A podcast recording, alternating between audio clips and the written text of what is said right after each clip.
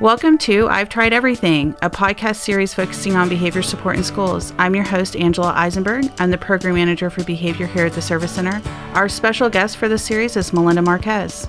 Hi, Angela. Behavior is such a hot topic, especially for campus leaders. When I was a principal, I was always looking for guidance around behavior. You know, I think the name of this podcast is great because, in fact, I felt like I did try everything. Our goal with this series is to provide strategies and guidance for campus leaders on how to best support their campus on behavior. We will be sharing insights, our experiences, and the things we've learned along the way. So, step away from your email, grab that last cup of coffee, and let's get started. This podcast series is all about creating a positive school culture and climate. Um, when looking at your positive school culture and climate, it ties directly into what we've already talked about throughout the series of creating those multi-tiered systems of support with positive behavior, restorative practices, um, helping teachers with classroom management and uh, how to appropriately redirect student behavior. When Melinda, when you think about positive school culture and climate, as a principal on the campus, um, what are some things that you kept reviewing and, and looking back at to develop that? You know, one of the most important things is your vision, mission, values, and the goals for your campus. And I don't think people really understand quite how important those things are. When you think about that Simon Sinek, your why, your mission and your vision is really your why. It allows you all to be headed in the in the same direction from that Simon Sinek why, if you think about the um, the golden circle that he has drawn in his TED Talks, is that we can talk a lot about what we do and how we do it, but we're not really effective on why we do what we do. And we can say, yeah, we educate students. Mm-hmm but there's more to it. Um, when we think about getting into the profession of teaching, we didn't get into the profession of teaching for the money and the the the claims that you know the being famous. We got into teaching because we love children mm-hmm. and really bringing it back to how do we create a climate on your campus that students can't wait to get to mm-hmm. every day. Yeah. Not only excited, but feeling safe emotionally, physically, psychologically and and they want to be there. Right. And you know and each campus is different. Even though you know what you just said angela is the underlying meaning behind those visions and missions but really for your campus what is the vision for your campus? What's the mission for your campus and your kiddos? So it's so important whenever those missions and visions are are created that you have that stakeholder input. Uh, bring students in, bring parents in, bring community members in, uh, of course, your staff and your administrative team. Uh, we've seen so many th- of those campus missions that and visions that kind of are there, but they're never revisited. Uh, people aren't sure what they are. They know that they're maybe on letterhead somewhere, or it's it's you know li- maybe listed on the website, but it's not really something that people know, and it's not integrated into their campus. And I think those mission, visions, goals translate into high expectations mm-hmm. and having high expectations for not only your students, but your staff, and really thinking through how are we going to make sure that we get people to the next level. Uh, that good to great idea right. as that. And, and for me as a high school teacher, I always thought about how do I want to make sure that I'm in embedding the the values, the beliefs, the the the things that are going to make these students productive members of our society. And when I talk to elementary campuses, I think about what do these students need? How do we have high expectations for them so that when they go to middle school, they have a successful transition to middle school? They have more ownership of their learning, they have more ownership of their behavior as they're moving throughout that educational system. So um, how do we how do melinda do how do we create a shared ownership for student success? You know i think it's those high expectations setting those high expectations for everyone on campus.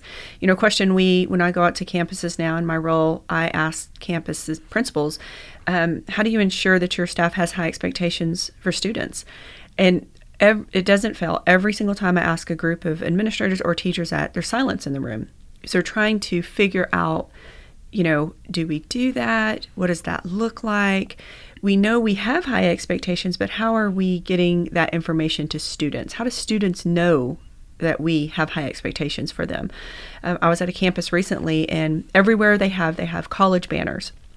Um, there's college uh, pennants in the cafeteria, outside of the doors. The teachers show where they went to college.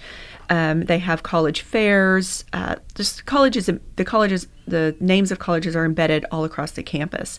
But what they found out is that students didn't realize that those weren't just decorations. The students had no idea that teachers had high expectations that those students would go to college or have a career after they got out of high school.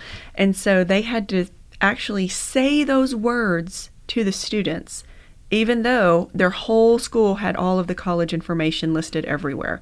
But unless you specifically say it to the students, hey, we expect this from you. We expect that you're going to go to college. We expect that you're going to have a career after your your high school after high school. So it's really being really specific with those expectations. It's that connectedness and, and making sure that what we do and say are all connected together. Mm-hmm. Um, and it's genuine and authentic. I think about a campus that I visited, and when the bell rang for passing period, every teacher was at the door shaking kids' hands as they entered. It looked impressive. Um, no matter what hallway we went on, that's what we saw. And I had op- an opportunity that day to talk to students and I brought in a group of students and I asked them, "How do you guys feel about being greeted with a, you know, a handshake whenever you come into the room?" And they said, "Oh, it's okay." And I said, What do you mean? Oh, it's okay. And they said, Well, we think the principal just told them they had to do that. And I said, Wow. And so I said, Tell me some more about this. So two gentlemen's names kept coming up and I said, What is it about these two two teachers? And they said, Well, when they shake our hand, they look us in the eye and they say our name. And I was like, wow. I mean, these students knew what a genuine handshake was. They knew when it was just like a rote kind of just, I'm going to shake everybody's hand. It's that connectedness. Mm-hmm. It's not just the act of doing something, it is genuinely and authentically doing what it is and, and that practice to create those, those opportunities for high expectations, ownership, and a shared vision across campus. Mm-hmm. And that's why it's so important to have those teachers in in those meetings and those the vision and mission to be um, re- revisited every single year because I know that people beginning of the year it's hard to get everyone you know to because everybody's trying to figure out beginning of year procedures. But really, revisiting your campus vision and mission are going to be high on that list to ensure that your campuses has that have has everyone heading in the same direction. I'm Melinda Marquez, and we'll get back to today's episode in just a second. If you like what you hear in this episode, hop on over to whatever platform you use and give us a rating and a review. It helps people find our podcast and helps us know what we can improve upon. Thanks. Now, let's get back to the show.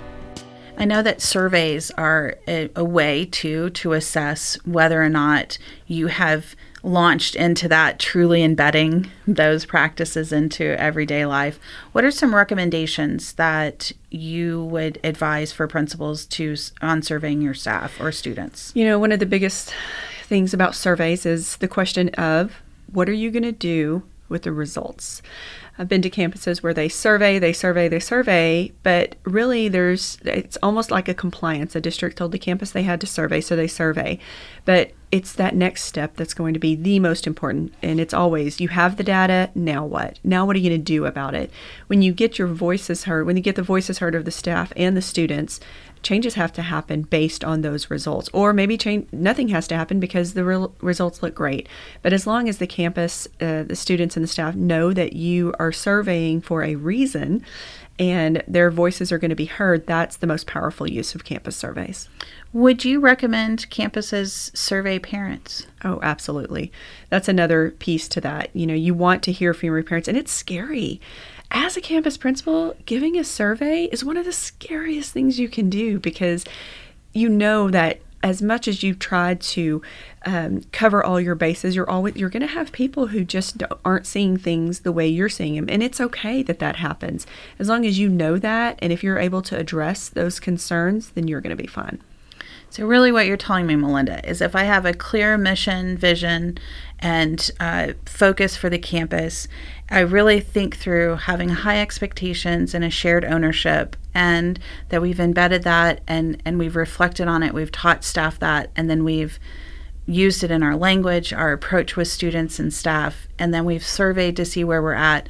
Would that get us to where we want to go with positive school culture and you know, climate? I think it's a great start.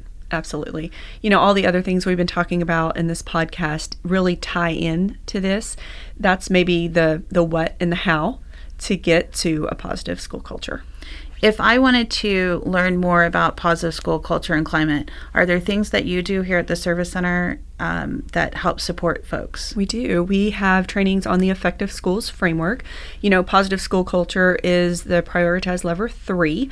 There's a lot of districts and campuses out there who involve who are uh, highly involved in the Effective Schools framework, so they know all about lever three and the different levers. But we do a full day training on the Effective Schools framework, and the Effective Schools framework is really just um, a statewide vision on best practices. There's nothing in this framework that somebody would look at and say, oh my goodness, that is amazing. I've never thought of that.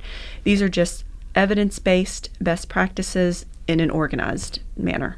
Wow, it's great that there's a guide now for people to kind of look back and say, are we on the right track? Are we doing what we need to do? Instead of trying to piecemeal things together along the way. So I'm interested to learn more about this effective school framework. So hopefully you branch off and do some podcasts around that because I would love to hear more about that. Oh, that sounds like a good idea. well, thank you guys very much for joining us in this series of I've Tried Everything. I'm your host, Angela Isenberg. And I'm Melinda Marquez. And we thank you so much for joining us and being on this venture through our podcast series of I've Tried Everything. If you've liked what you've heard, don't forget to subscribe, rate, and review us. Have a great day.